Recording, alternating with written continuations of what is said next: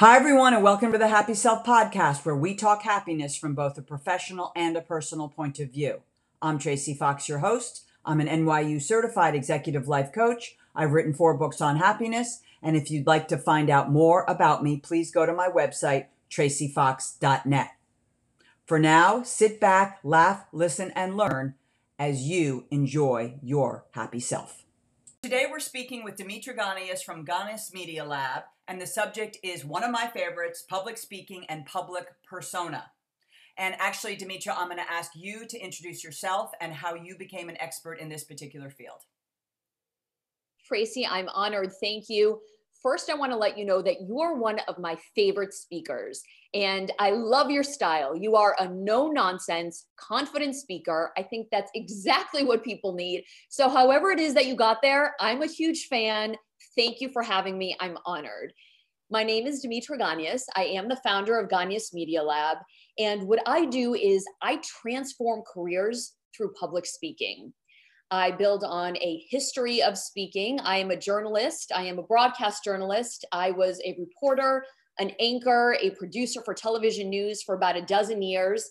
And after taking a break to have my children, I got back into this business on this consulting side. And I love it because I think what we really need to do is shatter the misconceptions about public speaking. So, number one, I'm talking to you today.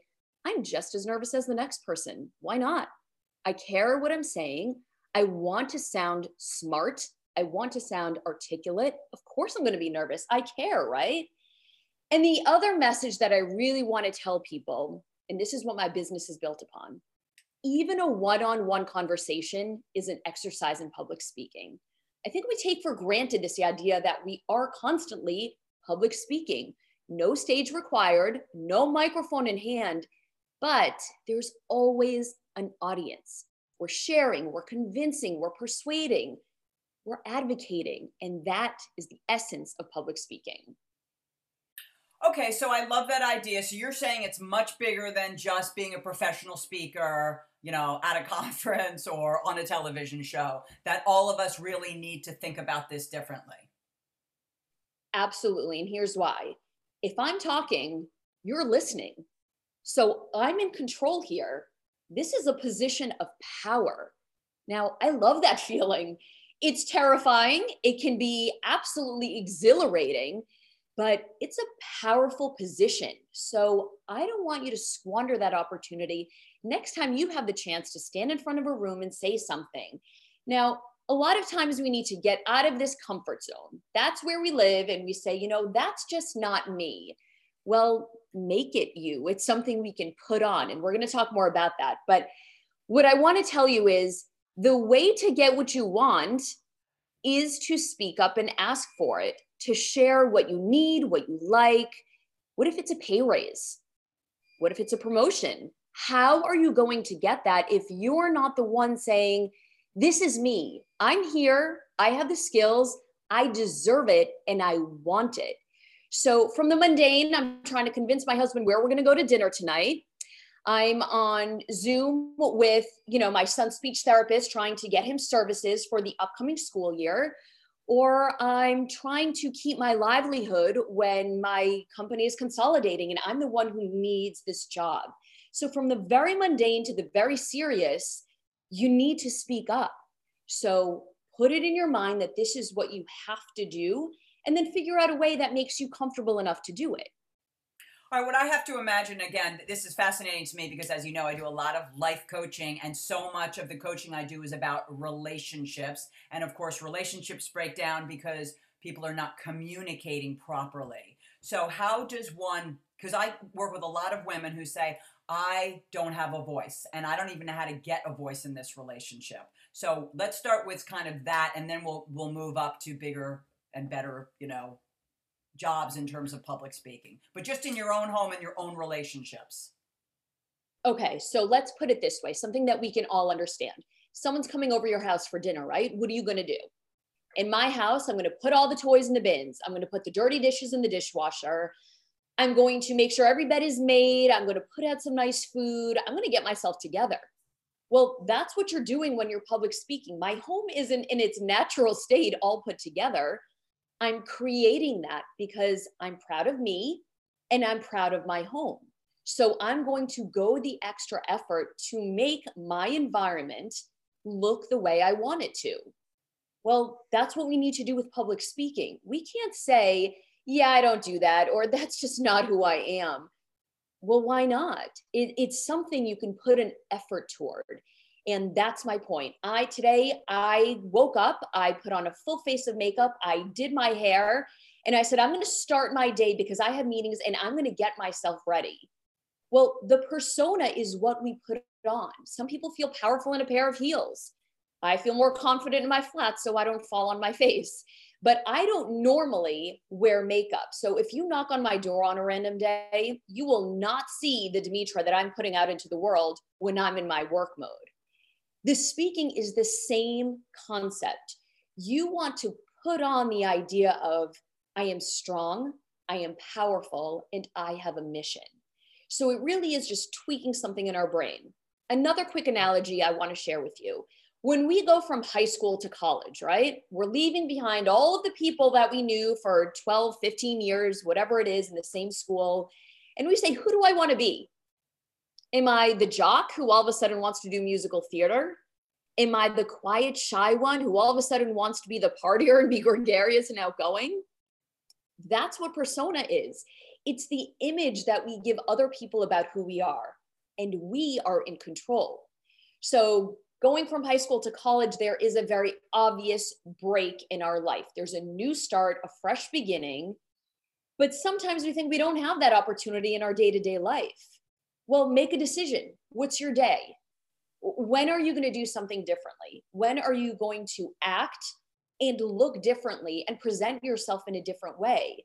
Because I don't know about you, I'm a big fan of New Year's resolutions. Why? Because I like a switch in my brain telling me I'm going to do something different now. I don't know how you feel about that, Tracy. No, I love it. I'm all about that. I'm all about trying new things and, you know, magnifying your life and all of that. But back to public persona which you and I have talked about privately, because that was a new concept to me, and I'm still grappling with it because I am of the mindset that can your public persona be who you truly are? You know, you know what I mean? Like, can they be the same thing or no? They really do need to be different. And if they need to be different, how do you decide what you want your public persona to be?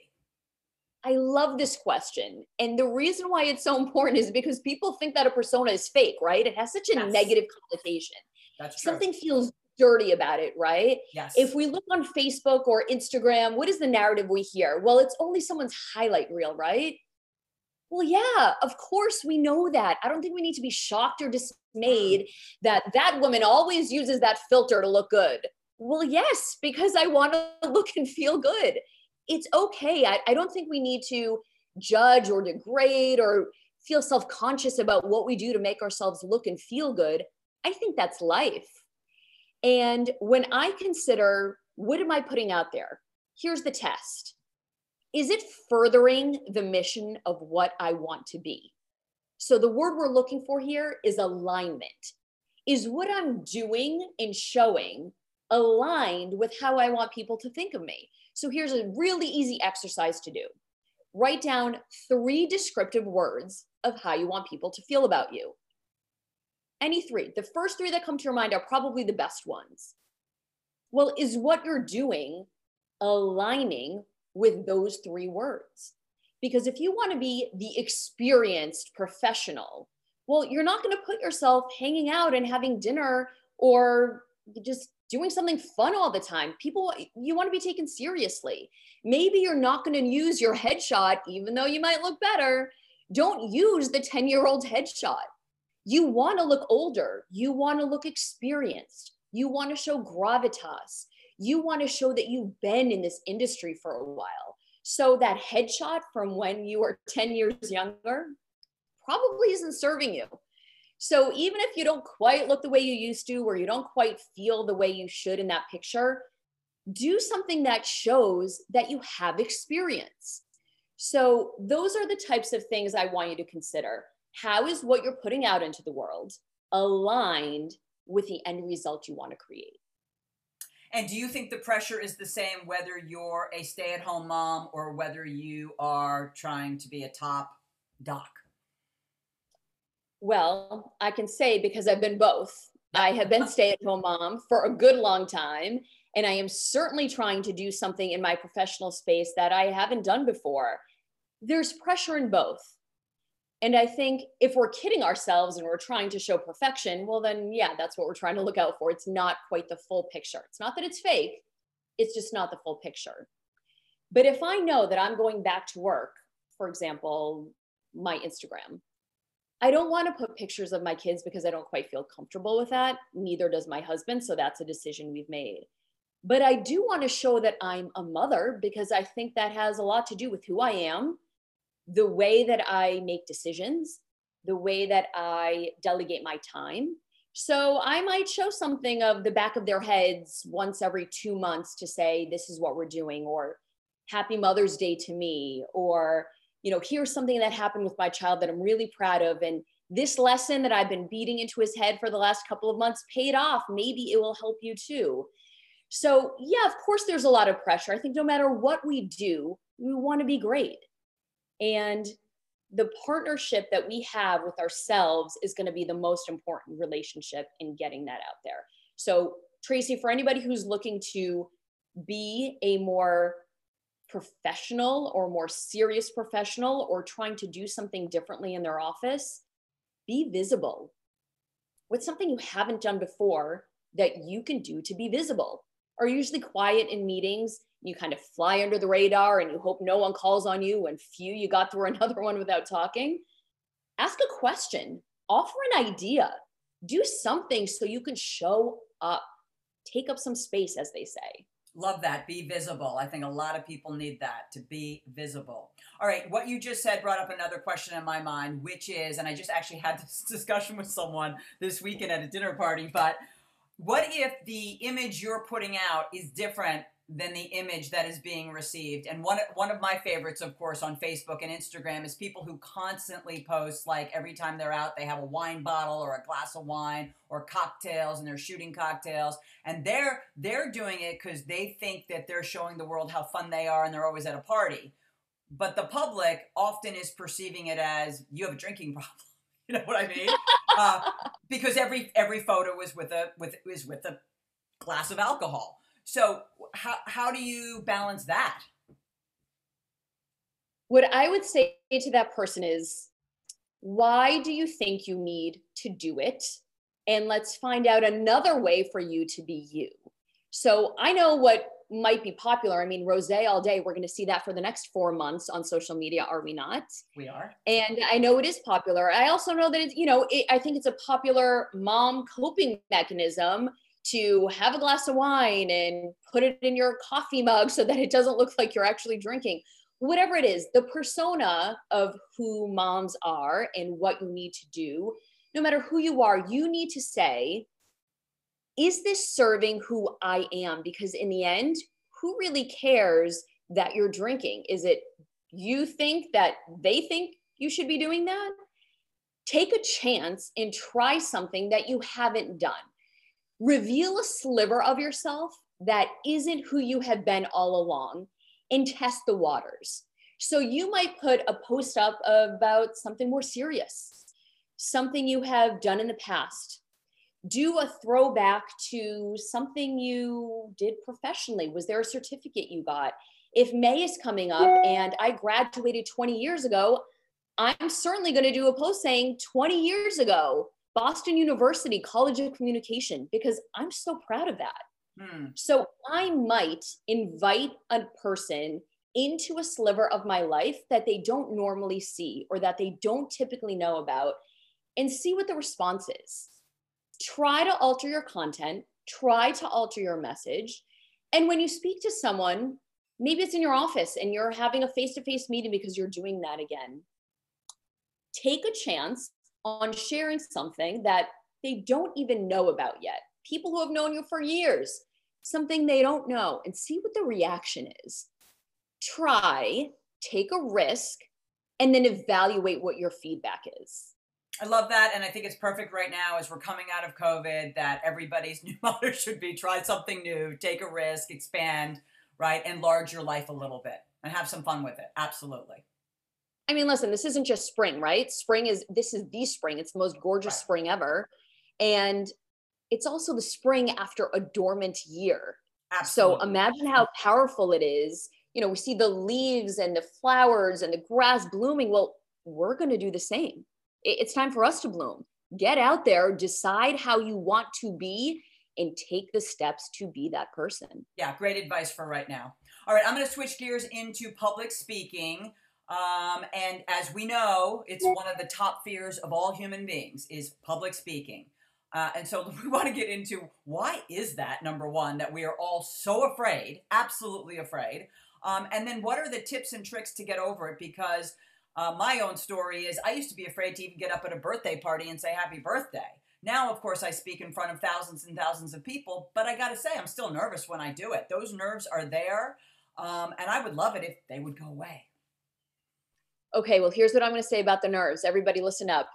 The nerves are normal. So the idea is not to erase them because I don't think that's going to happen. I'm sweating talking to you. Good thing we're not shaking hands. My hands are cold and clammy. That's the way life is. We have these physiological responses to what we're doing. So here's what I would say instead of trying to ignore them and push the nerves away, recognize them, accept them, and say, I'm moving on now. So if we can expect the sweating, the flushing, whatever it is, we're not going to be so caught off guard. Because then when we realize these things are happening, we completely lose our train of thought. We don't know what we were talking about. What was that important message that I had to share? So before you get up, just say, I know I'm going to be sweaty. I'm going to be clammy hands. Uh, maybe I'll feel some tightness in my chest, whatever it is. What are your symptoms? expect them, invite them in, and then file them away in your brain somewhere. So we want to compartmentalize whatever that physical reaction is. And okay, if you flush, just say, you know what? I'm new at this. I'm a bit nervous. Forgive me. Name it out loud if you can. If you have that opportunity, just acknowledge how you feel if you think people are seeing it and then move on. Keep going. So the idea with the nerves is to manage them, not to eradicate them. Okay, love that. How about like and um? So we tend to say like and um and so as fillers. So we say um while we're thinking. Just stop and think. Or again, you can say, I need to think about that for a moment and give a quick pause it's okay. I think we're sort of afraid of silence and we want to fill it. So that's why we use the like and the um, because we're so deathly afraid of the quiet, as if people are going to see into our souls if we pause for a second. So just take a moment, think about your answer if you need a moment to think, or you can just say, me think about that for a moment. Or, you know what, that's a great question. I don't know the answer right now. I'm going to get back to you about that and just acknowledge that you need a moment. And so those fillers, if they don't go away completely, you can lessen them a great deal. Yeah, agree completely. And I also don't think people understand how powerful silence is because if you stop when you're giving a speech and you say, I'd like you all to think about that, and then you say nothing for 10 seconds, 20 seconds, right? It might make people a little uncomfortable, but it's extremely powerful. So we can actually use it to our advantage even. You nailed it. If I lean in and whisper something, it's going to be a lot more powerful than me yelling, right? It's like sometimes the scariest parents are those who whisper rather than yell because you know there's something powerful behind it. And the other thing about getting up in front of people that for me is very hard, and I do this all the time, is to record myself and watch it. It's like when you have the broccoli in your teeth. The only thing more embarrassing than knowing you have the broccoli in your teeth is when your friends didn't tell you and you say, Why didn't you tell me? We need to know what we need to fix. So we have our phones, right? They're glued to us 24 7. Record yourself, practice look at what you do and say, you know, I'm constantly cocking my head to the side. Or why am I swaying side to side so much? That's really distracting. Or why do I start all of my answers with, you know, and then you keep going. So we don't really know what to change until we take a good hard look at what we're doing, what patterns we fall into, what habits we have, and then we can change something. If we're not aware, then we basically cannot help ourselves. All right, let's talk about how you recover from a fall, though. So, if you are on stage, this actually happened to me one time. I had to convince a bunch of businessmen that they should hire me to go on stage at a big corporate retreat. And I was pretty confident walking in, but for some reason, even though I was somewhat confident, I got up there and everything left me. And I have all these men staring at me, and I literally had nothing to say. I mean, I knew the material, but it it was gone because I was so I just got nervous. And then knowing it was gone made me more nervous. And there I am standing there, and they're all looking at me, and I'm like, um, I, I didn't know what to do. It, empty brain. I empty have brain. been there. I totally wasn't there. It's terrifying.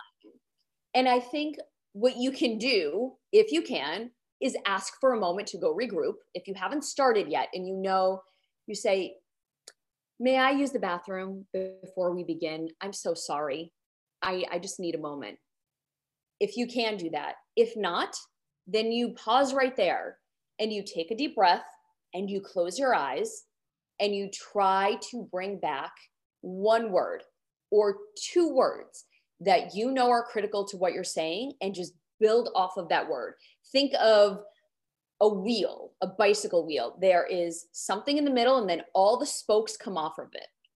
If you can just have one word that centers you, and then you start speaking and sharing those ideas out from the center, that might be a good way to just get some of what was in your mind to come out because those moments are inevitable.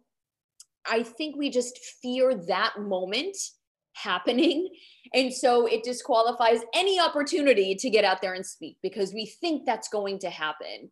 So, okay, well, at least in your repertoire, let it happen once. So you can say, oh, that happened. Because sometimes the fear of that happening is what people are paralyzed by. So, right. better to go out there and completely screw up than to never try. All right, so what's your best advice to, you know, I'm even thinking of like college kids and then on for people who are like, I am paralyzed and I'm not going to do it and I will do anything to avoid getting up and having to ever give a, a, a talk in college and or at my first job or anything. And they're in the mindset that they're going to avoid it at all costs because they are so afraid of making a fool of themselves. Well, we know it's inevitable. You're going to have to talk. You're going to go to a job interview. Perfect example, right? You know what people are going to ask at a job interview. Yes, they're going to throw you some curveballs. That's what they're supposed to do to catch you off guard, to see how you think on your feet. Okay, great. But I'm pretty sure that somewhere in an interview, you're going to have to talk about your strengths and you're going to have to talk about your weaknesses. So, what are you going to say? Sit down, write it down, sit on a blank document, whether it's your Word document, if you're in a blank email and start writing because the best thing you can do on a blank slate there is to edit, cut, change words, look at your thesaurus, go back over the experiences in your life and say, what am I going to talk about? You know, in many situations where you're going to ask, preparing for today, Tracy, I know what you're going to ask me. You might throw me some curveballs. Sure, I'll think on my feet. But I can pretty much nail what I need to say about me and my business and the advice I'm going to give.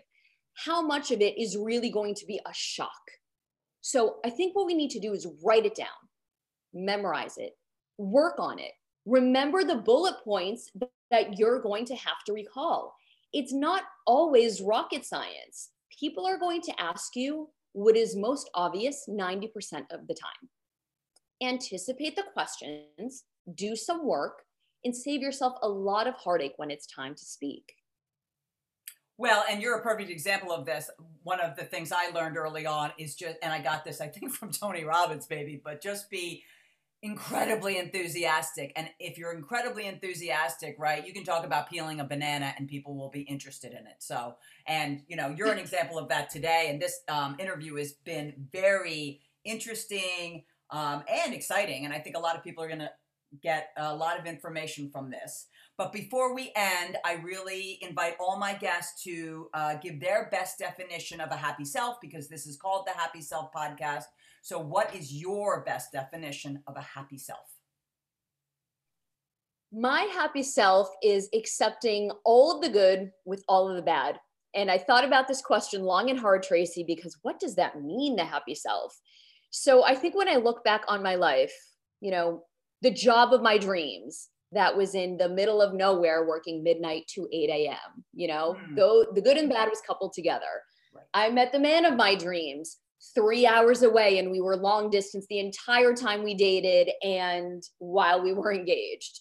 And then when we finally were together, I quit that job that I had hours away. And then I went to New York City and it was a really hard environment to work in. Uh, you know, I thought my life stream is coming true. I'm reporting in Manhattan and New York City was not good to me. It was a tough time in my life professionally. So there's always good and the bad. So my happy self is recognizing that I need to decide I'm happy. Take whatever element in your life is best, highlight it, focus on it, and stop trying to fix whatever the hard part is because that's what life is. So I'm 42 years old. I've learned a little bit about that balance in my life. And every time something amazing happens, like my dream of being a mother to three children. It's complete chaos. You know, my professional life was in the tank when my personal life was at its best. So that's some honesty for you there. No, There's always it. That good and bad for me. Oh, that's a perfect definition. All right. So if people want to reach out to you because they want to get some training and some confidence, tell us the best way to get in touch with you. The best way to reach me is at ganiasmedialab.com. It's my last name, Media Lab, or you can find me on Instagram at Demetra Ganias. Tracy, you're the best. Thank you so much. It is my absolute pleasure, and we'll talk to you again soon. Take good care. All right, bye.